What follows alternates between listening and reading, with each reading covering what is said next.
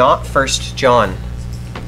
Uh, turn to Matthew 26. I am I'm really thankful you guys are here this morning. Um, I'm thankful for the church that I go to. Uh, th- I'm thankful that you're in it. Um, and uh, yeah, I'm, I'm thankful that we are gathering. Um, I don't know another way. I'm trying to think of another way to say it. You know, if I was really good at like poetry, I could just rhyme it somehow. But uh, like, thank you for coming. Thank you for being here. I'm thankful for our church. I just said all that, but I'm thankful again. you know, like thank thank you for coming to church.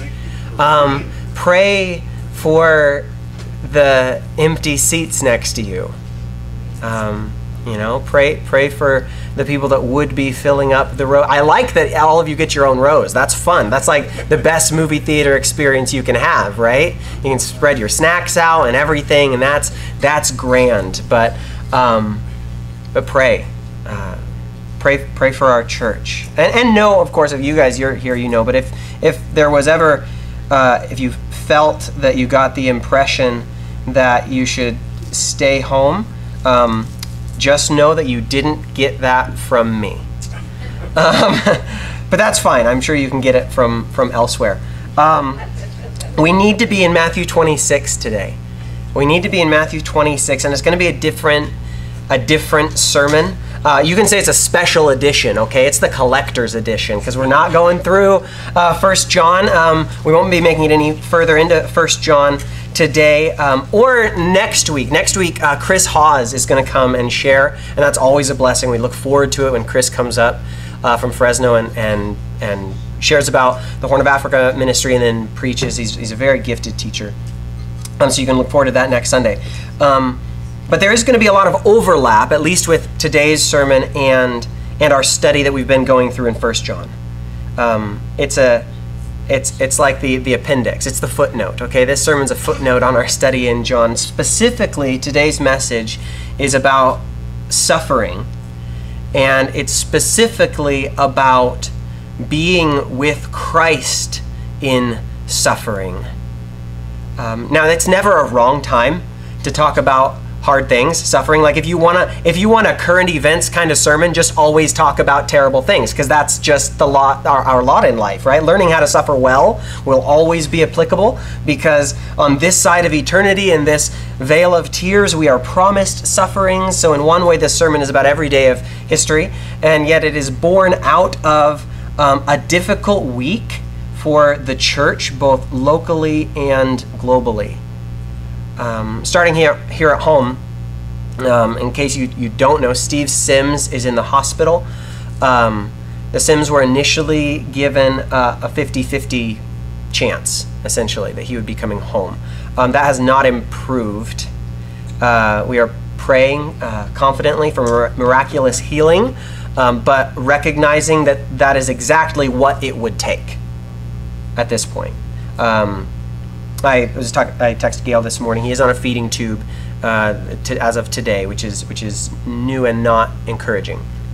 On a global scale, uh, of course, again, it's it's always right. It's going to be uh, there's always going to be trouble. There's there's always going to be something in the news worth praying about on a global scale. This week, you know, we've got an earthquake in Haiti where over 2,000 people died, and we all forgot about it immediately because of all the stuff in Afghanistan. And and you guys absolutely uh, know that I don't do current events sermons, right? I don't I don't do commentary on the news, but I do preach as a member of a larger body, a larger church, and as the persecuted church isn't part of the church. It is the church. We are the church, and we ought to feel the pain of its members. Um, and so you, you can see the need uh, for a message around suffering and even being an, I, I guess, a, an auxiliary sufferer, mourning with those who mourn, suffering with those who are suffering. There's a need for that because that is where you are, whether you like it or not. Whether you're in a good mood or not doesn't even matter. This is your family. And we're called to experience family events like a family. We're called to experience body events as an entire body. And here's, here's the main point. I won't make you wait until the end for it. We must go to Jesus in his sufferings in order to rightly experience suffering ourselves. We have to go to Jesus in his sufferings in order to suffer well. And I say suffer well or rightly experience sufferings rather than make sense of suffering because I don't know that that is something we have ever been called to. I don't know that making sense of suffering is something we should expect to be able to do. The that um, cliche, you know, senseless evil. Well, that's just redundant. Um, analyzing evil is not our call, but we are called to suffer. In fact, we we're born to suffer. If you take Job 5 7 into account, man is born to trouble as the sparks fly upward. That's just the way it's going to be. We suffer for multiple reasons. We suffer because the world is fallen and stubbed toes are part of our inheritance we received from Adam and everything greater than that. And we suffer in another way with Christ for his sake, the new Adam. And we suffer for his people whether, whether they are suffering for Adam's fall or for Christ's sacrifice, uh, again, for his sake, we suffer with the body. Now, again, you can consider this, this message in Matthew 26 as an addendum to our study in 1 John. We've seen over and over and over in that letter that loving God looks like loving people, His people in particular. Loving God uh, the visual representation of our love for God is serving one another and washing feet and loving the brethren. That's what love for God looks like.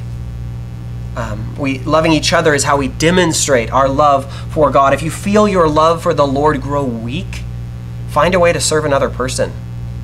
Loving each other is loving God. Now we, we are called to love, and while we would wish we could forget it, we are called to suffer. Jesus says, In this world you will have tribulation. John 16 33. Jesus, uh, he says, I send you as sheep among wolves. If that's not a promise for danger, I don't know. I don't know how to read it. You know, when he says, Take up your cross, that's, that's a call to suffer. And this is part of our life in Christ. Paul saw his ministry as an extension of Christ's sufferings. And not just his, but the other ministers of Christ as well. He writes in 2 Corinthians 1 5, he says, For as the sufferings of Christ abound in us, and then he continues, he says, The sufferings of Christ abound in us, we, the ministers of the gospel.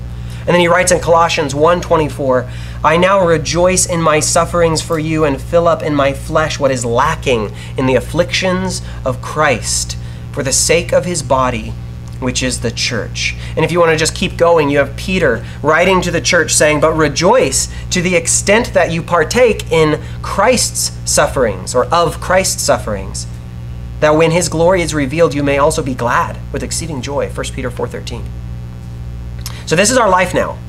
We suffer with Christ. This is what the apostles called the church to. This is what the apostles described as the normal Christian life as they knew it. It was continuing in the sufferings of Christ. And we talk about victory in Christ, which we have, and, and the, the victory that comes in a life uh, that is in Christ, seated with Christ in heavenly places.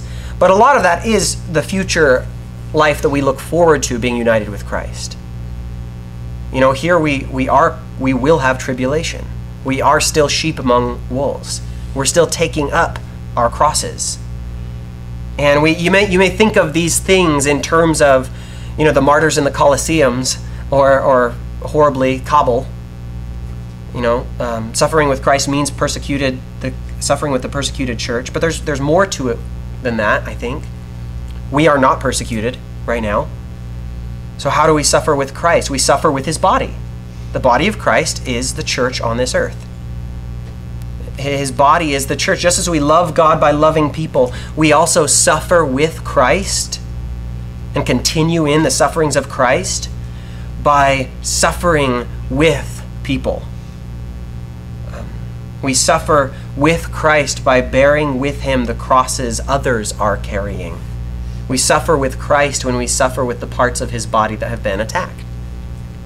And in Hebrews 13, verse 3, uh, the author of Hebrews says, Remember the prisoners as if chained with them, those who are mistreated, since you yourselves are in the body also. The author of Hebrews calls on those who are free to identify with those who are not.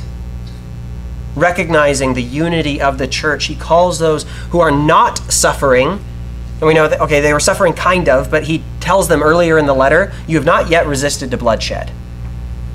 Which means, like, you're not, it's not hurting that bad. He calls them to remember those who are mistreated, those who do have it that bad since you are members of the same body. And I don't know if this is easier now than it was in the first century, century or harder, but we're called to it either way to be united with those who aren't us but are with us in the same body and suffering. The speedy way in which news travels around the world is a bitter blessing, isn't it? You know, you've read um, like the older Kat Foxe's Book of Martyrs, perhaps, or read Corrie ten Boom's account of God's faithfulness, even in Nazi concentration camps. And, and there's this kind of sobering encouragement that does come from that stuff. It's, it's required reading for Christians, in my opinion. Um, but it may not seem as real, perhaps, because you have that buffer zone of the years that separate you from those events in the past. You could read Voice of the Martyrs and those publications, and it's, it's more current but even then, it's not like what what I experienced, at least what we, we experienced this week, getting reports back from church leaders and missionaries in Afghanistan, realizing in real time, actively in real time, that there are brothers and sisters in Christ, members of your church, who, if they were here, would be sitting next to you. Members of your church who are preparing themselves for a martyr's death and a martyr's crown now, in real time. That's this week, and this is your church. It's hard to sort out what is rumor and what is true as the news comes in so quickly from you know, churches that are by necessity underground. But at this point, there's plenty of collaborating reports that house to house searches are being made. Christians are being tracked. Phones are being searched to see if anyone has a Bible app. And they're waiting for the, the consequences of these searches to come. That's happening. That's, that's right now. Now, for whatever reason, and I'm, I'm thankful for this, but God has allowed me to grieve for this more than I normally would, maybe, which is half confession, half thanksgiving, you know. Um, so many times, you know, you hear the horrible things that happen, and it, you, it's easy to just allow it to fade into the background. Because you don't, you don't have time to care about everything equally. We don't have the emotional energy to take on all the suffering that exists. And, and it is a blessing to be able to remember another's suffering as if chained with them. Um, there's, there's a spiritual gift that we often overlook, and it's the, the gift of mercy. And that's the Holy Spirit working in your heart with compassion, even on those who don't deserve it. But it, it, it makes even more sense that we would have compassion on those who, who, who do deserve it, or who, who we, we can easily see uh, earn our compassion. But it's a blessing to be able to remember another's suffering as if chained with them, since they are of the same body as you. You know, when you can't tell what's happening in your body, you can expect trouble. Numbness is not a sign of good health. Pain is supposed to happen when something is wrong. Those are signals there. And and so again, we address pain to, to in order to address pain and, and suffering well, we go to Christ in his suffering. So now I'm going to read from Matthew 26. In Matthew chapter 26, verse 36, it says this Then Jesus came with them to a place called Gethsemane and said to the disciples, Sit here while I go and pray over there. And he took with him Peter and the two sons of Zebedee, and he began to be sorrowful and deeply distressed. Then he said to them, My soul is exceedingly sorrowful, even to death. Stay here and watch with me. He went a little farther and fell on his face and prayed, saying, O my Father, if it is possible, let this cup pass from me. Nevertheless, not as I will, but as you will. Then he came to the disciples and found them sleeping and said to Peter, What? Could you not watch with me one hour? Watch and pray lest you enter into temptation. The spirit indeed is willing, but the flesh is weak. Now, in Luke's account, you wanted to cross reference, Jesus doesn't tell them just to sit over there. He tells them to pray over there. And that's evident even in Matthew's account in verse 40. He's, he's surprised. He says, What? You couldn't pray? You couldn't even pray for an hour?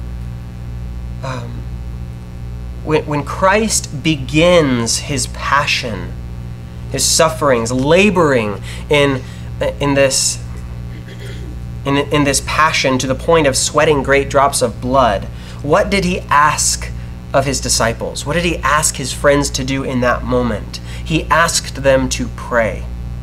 He asked for prayer. The disciples were not called here to die on the cross. They were never called to die on the cross for our sins. They were, they were not to share in that kind of suffering. There is one Lamb of God, and it's not Peter, James, John, or you. But they, they were called, as you are called, to take up the cross and follow. And they were called, just as Paul and Peter shared, that to, to, to experience the sufferings of Christ. They were to enter into this place with Jesus and suffer with him. When, when Jesus says, Take up your cross and follow me, he is calling people to suffer with him. What does Jesus do in the face of immense suffering and injustice? Well, he prays first and foremost, and then he invites us there with him. You are not facing martyrdom, but part of your body is, your family is. You are not facing death, but there are members of your body who are. Now, if you're listening to this, you are not in a life threatening situation, but you are bound with those who are, and you are one body with the suffering, and you are invited to join them through prayer. It is our greatest privilege, it is one of our greatest privileges to be able to lift someone up in prayer who is suffering. Um, when when Tim Polly was sick after some serious heart surgery and all the stresses that go with it, he said, and he, he's shared this testimony here before, he said he could actually feel the prayers of his church family bringing peace and bringing strength. God allowed him to have physical and spiritual sensations of prayers affecting his health. Jesus in the garden didn't have that. He didn't have that from his friends. God did send an angel to comfort him, but it wasn't because of the prayers of the saints. They were sleeping. Now, you could you could turn forward in your Bibles, I guess, to a more encouraging story of the prayers of the saints. You think of Peter in prison in Acts chapter 12. Peter's there in prison, sentenced to die. Um, one of his closest friends had recently been beheaded, James. And the church prays, and he's delivered. And even as I mourn for what is going on with the church around the world, with the persecuted church, our church, I am so confident that testimonies like that one will eventually work their way back to us. You know? Um, just as we are called to suffer, we are called to pray with and for the suffering, and at, and through that we we're going to be able to share in their in the hope and even of hope in the resurrection. The prayers of God's people are powerful, but there is a special strength in the prayers of the suffering. We know this from Scripture. God is near to the brokenhearted. His, his strength is made perfect in weakness. So we go to the weak. We find out who the weak are, get close to them, pray with them, share their weakness, bear their burdens. That's where Jesus is to be found. It is in the suffering, it is in suffering that prayer can find its footing. In my mind, um, my mind has been going, you know, back and forth nonstop between the believers in Afghanistan and what's going on with the Sims. And my prayers have been for both of these things one at a time. And in these emergencies that the church is, is faced with, we have, we have these two kinds of suffering presented. There's sickness, that's what it is, it's sickness that we inherit from Adam. And then persecution that we inherit from Christ. There's persecution that is our lot as followers of Jesus. In both cases, I've been able to see, and I hope you can see with me, that the body of Christ is presented to us uh, in, in the sufferer the ones sweating and bleeding like Jesus in the garden. And, and, this is where we see the body of Christ. And I've been able to see myself, and I've, I've, I've seen you here too. We're the disciples being asked to be in that supporting role and being keenly aware, perhaps, of Christ's rebuke that comes. Could you not watch with me for one hour? Couldn't you come and support the church for just, just this? We unite ourselves to Christ. We abide in Him when we suffer with His people. When we suffer as members of His body with the other members of His body, we are drawing near to Christ. And one way we suffer with them is through the fervent and effective prayer that avails much. And you might say, prayer isn't suffering. Well, then why don't you do it? you know, keep going, pray more. You'll find the ache, or it will find you. You know, please let the fear of the Lord allow you to fear the words of Jesus. Could you not watch one hour? We go to Christ in his sufferings in order to suffer rightly, and we do this by praying with him. We know that people, you know, when they are in dark moments or whatever, they hopefully they ask for prayer. Many of us will confess we resist that and way too long and think like I don't need prayer yet. Surely it's not that bad. You know, but eventually, you know, we, we see things clearly and we, we ask for prayer. And I think that we see where, where Christ entering into his darkest moments, the darkest moments, asks for prayer more than anything else, we would ask for prayer so much sooner if we could realize how effective it is. I mean, that's what Jesus asked for. And, and think, he asked for prayer from guys like Peter. Like, he asked for prayer from people with weak faith. He already said, You're going to deny me tonight. You're going to completely reject me, but I still want you to pray for me. You know, we, we would ask faithless people to faithfully pray for us if we knew the effectiveness of prayer. So we unite ourselves with Christ in praying for the suffering. Christ suffered in the garden. He wanted prayer and he, he didn't get any. Then the crowds came, the mob with Judas, right? Judas with clean feet, who betrays Jesus with a kiss. Jesus is arrested. The disciples scatter. Peter draws his sword and he cuts off the ear of the high priest servant Mal- uh, Malchus. And you can look back at Matthew uh, 26. Look at start in verse 51.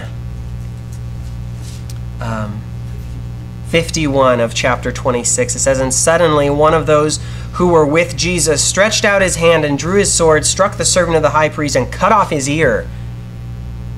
But Jesus said to him, Put your sword in its place, for all who take the sword will perish by the sword.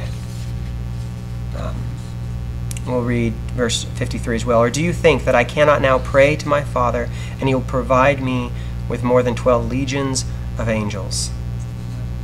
I want, I want you to see how to suffer wrongly, too. And uh, here it is. It's easy to get angry and let that be the most defining characteristic about you. That's not the Holy Spirit. Now, don't get me wrong, there are things worth being angry about. God gets angry.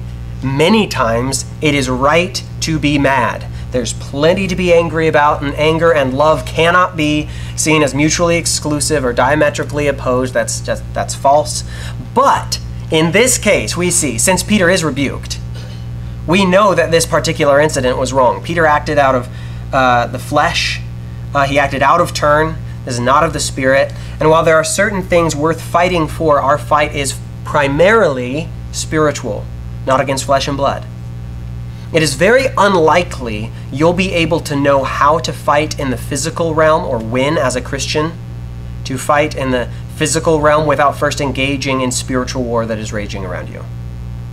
And we all know it's easier to have an outburst of emotion than it is to pray. Um, you know, the, the, the truth is, prayer can provide the correct place for the emotions and even the emotional outbursts. Read the Psalms, right? Read the prophets, those angry guys. You, you've got emotion, anger, frustration, confusion, all in spades. And, and what makes it different than Peter's little fit is that David's prayers, the psalmist's prayers, the prophet's prayers are God word. It is the Lord who says, Come and let us reason together. He invites the angry, the hurting, and the confused. These are feelings and thoughts that are supposed to be experienced in the presence of God. Believe me, it is more profitable to express your discontent with the world. It is more profitable to express that to God than on Facebook. Here's your uh, reminder that your pastor can see the things you post on Facebook too. I don't know if anyone needs that reminder. No, I do know. Some of you need that reminder. Okay, uh, yeah, move, we're just gonna move on from that. Let's pray about some of this, shall we? Um, there's a story there's a story of a woman whose husband was in uh, in the hospital, uh, dying of a long illness, dying of cancer, and as one defeat followed another. She was without hope and without the emotional energy to pretend like she had hope anymore, which is an important turning point. And she was walking outside on the hospital grounds. And there was a statue there of Jesus, Catholic hospital. You know, you got your statue of Jesus. And, and the woman starts screaming at it. And she's picking up dirt clods from the landscaping and rocks and throwing it at the statue and screaming and some of the hospital staff and you know security were gonna they're gonna go stop this scene from happening. And one of them wisely said no don't don't don't stop her. She's praying.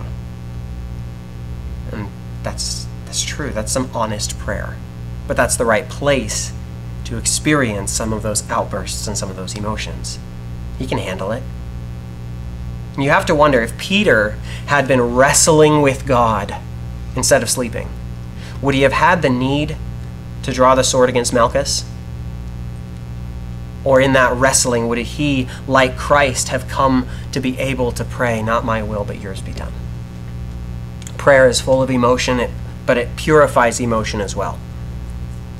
Um, Psalm 139, you know, David David's prayer. He says, You have searched me and known me. But then he has this outburst where he prays, Oh, that you would slay the wicked, O God. And do I not hate them, O Lord, who hate you? And uh, do I not loathe those who rise up, up against you? But then the psalm ends with an invitation for more searching and more correcting from the Lord. Having already confessed to God that he has searched him inside and out, every part of his being, David prays, Search me. You could say, Search me again. Search me, O God, and know my heart. Try me and see my, my anxieties. See if there's any wicked way in me and lead me in the way everlasting. And through prayer, his emotions are purified. And as, as Christ is arrested, he is tried by the priest, where he confesses in no uncertain terms that he is the Christ. And you can look in our Matthew passage in verse 63, halfway through verse 63 the priest is speaking to Christ. He says, I put you under oath by the living God. Tell us if you are the Christ, the Son of God. Jesus said to him, It is as you said, nevertheless, I say to you, hereafter you will see the Son of Man sitting at the right hand of the power and coming on the clouds of heaven. And it's in this event also that the guards of the chief priests strike him.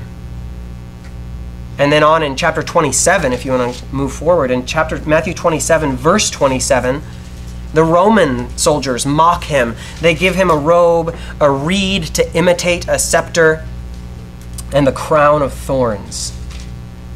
It says then the soldiers of the governor took Jesus into the praetorium and gathered the whole garrison around him, and they stripped him and put a scarlet robe on him when they had twisted a crown of thorns, they put it on his head and a reed in his right hand, and they bowed the knee before him and mocked him, saying, Hail, King of the Jews! And then they spat on him and took the reed and struck him on the head. Now, in both of these instances, Jesus is, is mocked and struck and persecuted by you know, the, the Jews and the chief priest, and then by the Romans with these guards. In both of these instances, Christ is beaten, and saints throughout the ages have seen Christ here as a as a flower, as a fragrant flower or herb that releases its best perfume when it is crushed. The soldiers showed Jesus to be the King of Kings. Their ironic, mocking crown was made of thorns, the very evidence of the curse in Genesis. Because of sin, the earth would bring forth thorns Christ became sin. He wore the curse, and it is in his torment and sufferings that we see him crowned with glory and honor. And one might argue that this is one way how Jesus desires to be seen, even. Even now. He desires to be seen as the lamb slain. In Revelation, that's how John sees Christ as a lamb who is slain but alive, meaning the wounds are still there to be seen. Resurrection didn't take them away. The evidences of suffering, the scars, are heavenly glories. Paul says that he bore in his body the marks of Christ. In his suffering, he was coming to resemble the Lamb. Today, Christ is crowned with glory and honor, but on earth he is crowned with thorns. In heaven, you will receive crowns, and on earth, we are promised thorns. But again, see this truth. Being with Jesus is being with him in his sufferings. And just as we see Jesus beaten, mocked, bruised, wearing the sign of the curse, the emblem of original sin on his head, and we say, That's my king. That's who I love. This is the one whom my soul desires. See also when we see that our family suffering, when you see your brothers and sisters hurting, either because they are being persecuted for their faith or just because they are experiencing the effects of sin, of Adam's fall. Either way, we go to them and say, This is my family. This is who I love. This one whom Christ loves is of the same body with me. And it is in the Christian's sufferings where the paradox of, paradox of our faith shows up so clearly, where our, our crown of thorns reveals the strength of our faith. You know, his strength is made perfect in weakness. Well, then where are you going to see Christ's strength? In weakness. That's where. Where the resemblance between you and your God begins to, to appear, that's in weakness, it's in suffering. When you suffer, you have something in common with God Himself. When you are near to the brokenhearted, you have something in common with the God who was made flesh. This is when you are close to Him. This is where He is. And wanting to be with Jesus, that, that is, that's what we want, right? That's where we're at, isn't it? Abide in me and I in you. That's what we want. We want closeness with God. Being near to the suffering saint is how we draw near to Jesus. Uh, C.S. Lewis said this on seeing Christ in your neighbor. He said, Next to the Blessed Sacrament itself, your neighbor is the holiest object presented to your senses. If he is your Christian neighbor, he is holy in almost the same way, for in him also Christ truly hides the glorifier and the glorified, glory himself truly hidden. You're the temple of the Holy Spirit. So we join Jesus, sweating great drops of blood, and we labor in prayer, and we take those emotions to Him so we can eventually mean it when we pray like He prayed, not as I will, but Thy will be done.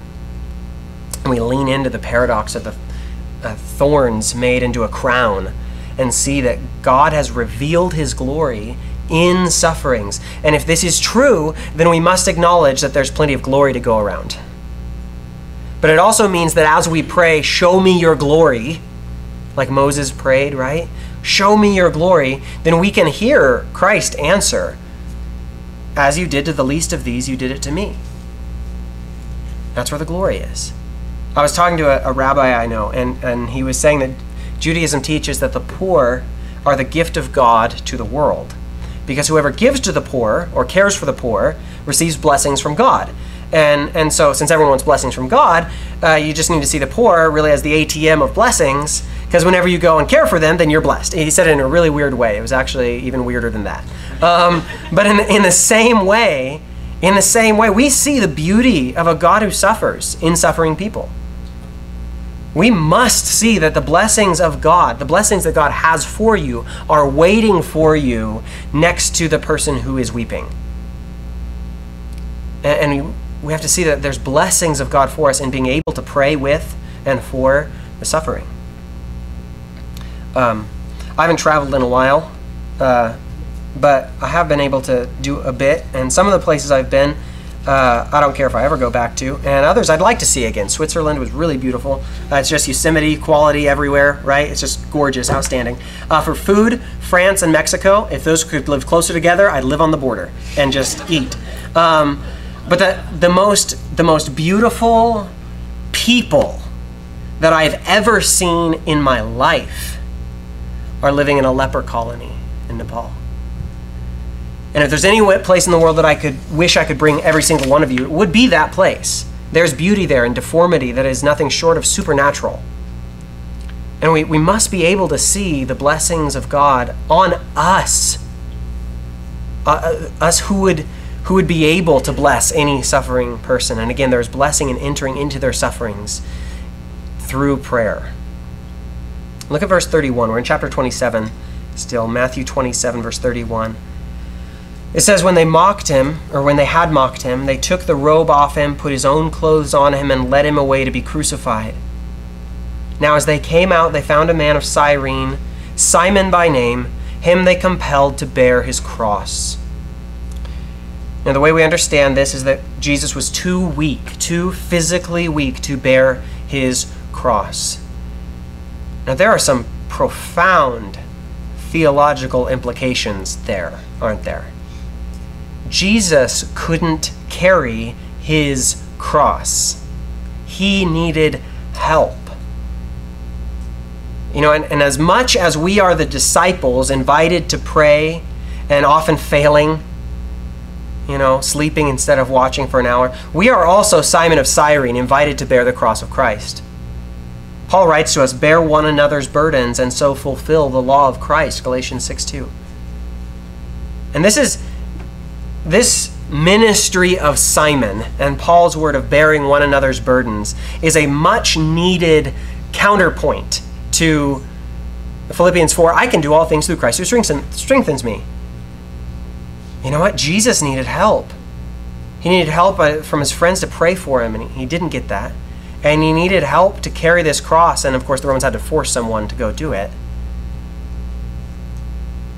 But can you imagine if Simon had just, like, quoted that verse to Jesus? Know, Jesus, you fell under the weight of your cross, but, you know, I can do all things through. Um, well, you, I guess. You have to be hearing the words of James in the back of your mind right now, right? And one of you says to them, Depart in peace, be warm and filled, but you do not give to them the things which are needed for the body. What does it profit? You know, loving people costs. Loving the poor costs some more. Loving the hurting costs in a different way.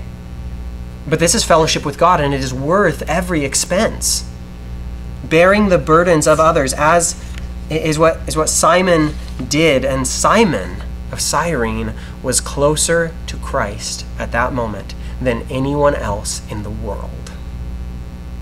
Simon was closer to Jesus than he, was closer to Jesus when he had someone else's cross on his shoulder. And Simon was closer to Jesus than he was closer to, to anything else, anything else that might tie his heart back. When Jesus says, take up your cross, don't be surprised if your cross includes someone else's burden, because the cross is our death. It's a symbol of our death to ourself, our surrender to God that includes taking on the form of a servant like Jesus did. Taking up your cross is the willingness to bear someone else's. Now, I think it's, it should be pretty clear at this point that this sermon includes a call to prayer. And we are praying tonight. Um, Brian is going to lead lead us in intercession for some of the things that need prayer in our community and in the world. Uh, we're praying for hard things, you know, for the sick and the suffering in our church and the suffering and the persecuted in our, our greater family. We are going to God um, in the garden. We are going to Christ in the garden and we are going to watch with him for one hour. Uh, can you do that? Because we need to. And we're going to. And, and as we go and, and share in Christ's sufferings by sharing the sufferings of believers through prayer, we also want to have fellowship with Christ like Simon did uh, by helping and not just saying, I'll, I'll pray for you. But there's a risk, especially, well, there, there's a risk to try and make the burden of prayer go away by circumventing it and saying, Is there somewhere I can give? You know? Um, is there a practical thing I can do? Well, probably, yes, there probably is, and we want to do that. We want to bear one another's burdens. Um, but we want to pray first. So we're going to pray about how we can do that. And we don't want to be the people that just say, well, I don't need to pray because I donated. You know what I mean? there, there are going to be practical ways to help hurting people. And tonight we want to meet Jesus and be directed by him in prayer for some of the needs in our world. And I know where a sermon like this is supposed to end. Because after the cross comes the tomb and then the resurrection, right? That's where it's supposed to go. We've just stopped at the cross. So come and pray. Uh, come see Jesus on the cross and in the tomb and experience that part of our faith in order to better hope for resurrection. But let's not skip steps. You know, come labor with Christ in prayer. We're going to meet here at 6 uh, for, for prayer. And we will have some um, you know, practical ways we can help beyond prayer, but I want you to come and find out what those are.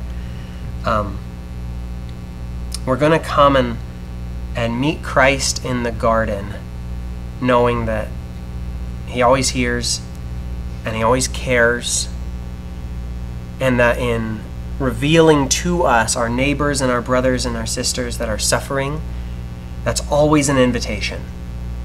That's always an invitation. You know, you can see those things maybe as as rebuke or or just something to make you feel bad because they're suffering there and you don't like to think about that. But the way to see these things is as an invitation where Christ calls his friends and his family to be about the Father's business, where he calls his people to where he is on the cross. And just like uh, Mary and John were kind of given to each other at the cross, the two disciples that were there for it, really there for the suffering. And Jesus says, This is your mother, this is your son. When we come together as a family to lift up the suffering, to suffer with the suffering, God gives us the family of God to be a part of. He gives us true and spiritual fellowship. So come prepared for that. Um, I want Joe to sing again. And I'm going to pray. We're going to pray, and, and then we'll close with a song. All right, and I'll see you guys tonight at 6. Jesus, uh, we love you. And we want to be a, a people that know you, um, know your strength in, in the midst of weakness. You have decided to show your glory in weakness and to, to store treasures in broken clay pots. Um, we thank you for the way you do things, the way you do things upside down. And God, we don't want to look away from the sufferings in the world, the suffering in our, in our church. We don't want to uh, look away as if it's not something we should engage with. We, we want to go there and be with you.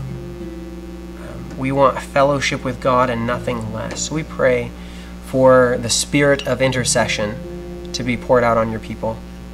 Uh, we pray that we would be able to pray well. Um, we confess uh, the same thing you said about your friends then. The, the spirit is willing, but the flesh is weak. Um, so, God, send us your spirit. We believe in the resurrection of the flesh, we believe in the resurrection of the body. And looking forward to that resurrection, God, give us clarity in our spirits and our hearts of how to pray in the crucifixion and entombing stage. Bless your church. Uh, we lift up now in agreement, we lift up um, those who are sick in our church family.